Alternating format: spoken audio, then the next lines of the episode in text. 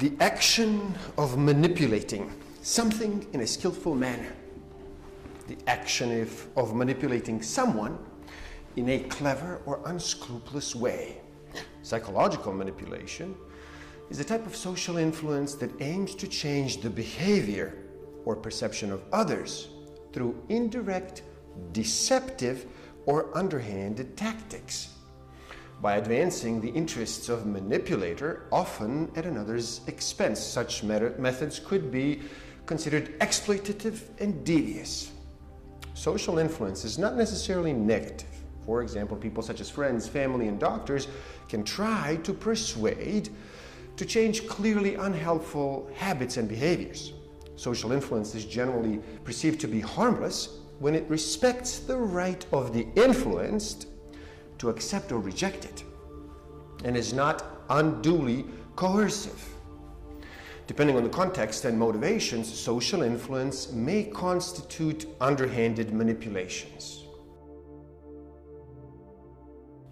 According to the psychology author George K. Simon, successful psychological manipulation primarily involves the manipulator concealing aggressive attentions and behaviors and being affable knowing the psychological vulnerabilities of the victim to determine which tactics are likely to be the most effective.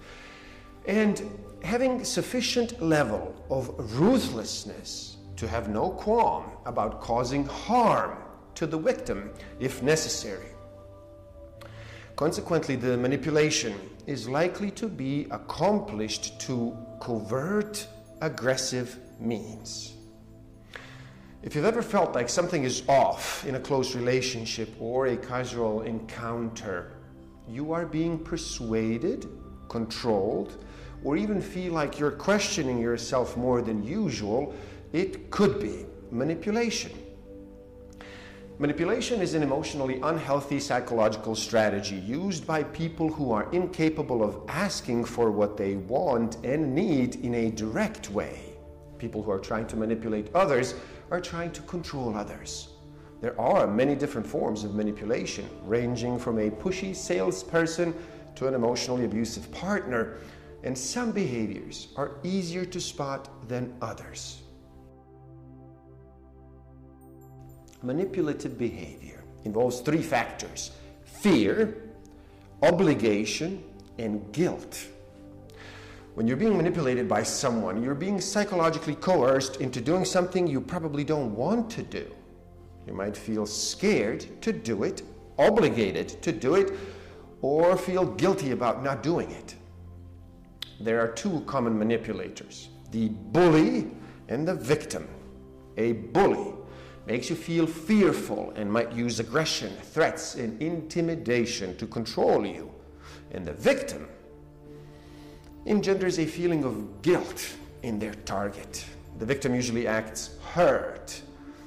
While manipulators often play the victim, the reality is that they are the ones who have caused the problem.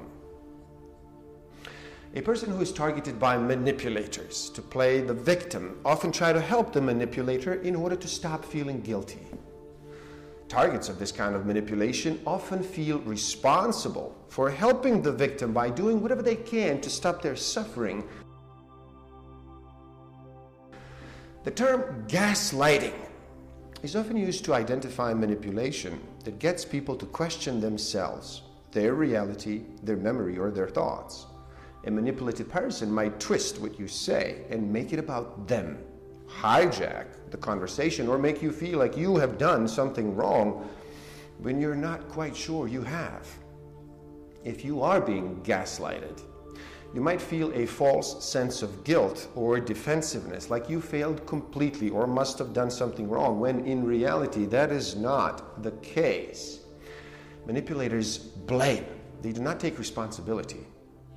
How you react to manipulation depends on a large part on what kind of a manipulation you are facing. If you think you or someone you know is in a manipulative or even abusive relationship, experts suggest seeking help from a, from a therapist or using hotlines. A good support group can help too. People in toxic relationships need to hear counterpoints somewhere. They are conditioned to think that the interactions are normal. Someone needs to help them break out of that assumption. Observe, do not absorb. You are not responsible for anyone else's feelings but your own. In a manipulative situation, it can also help to delay your response. For example, refrain from signing a contract on a first glance. Do not make a large purchase without thinking it through and avoid making major relationship decisions the first time they are brought up. Sleeping on it is often the best solution to being manipulated. Controlling someone or something to your advantage, often unfairly or dishonestly. The control of someone or something in order to get an advantage of an unfairly or dishonestly. Psychological manipulation can be defined as the exercise of undue influence through mental distortion and emotional exploitation with the intention to seize power, to control for benefits or privileges at the victim's expense. It is important to distinguish healthy social influence from psychological manipulation. Healthy social influence occurs between most people and it's part of a give and take of a constructive relationship. In psychological manipulation, one person is used for the benefit of another. The manipulator deliberately creates an imbalance of power and then exploits the victim to see, serve his or her agenda. Not everyone who acts in the following manners may be deliberately trying to manipulate you. Some people simply have very poor, poor habits. Regardless, it is important to recognize these behaviors in situations where your rights, your interests, and your safety are at stake. Number one, home court advantage. A manipulative individual may insist on you meeting and interacting in a physical space where he or she can exercise more dominance and control. This can be a manipulator's office, home, car, or other spaces where he or she feels ownership and familiarity and where you lack them. Number two, let you speak first to establish your baseline and look for weaknesses. Many salespeople do this when they prospect you by asking you general and probing questions. They establish a baseline about your thinking and your behavior from which they can then evaluate your strengths and weaknesses. This type of questioning with hidden agenda can also occur at the workplace or in a personal relationship.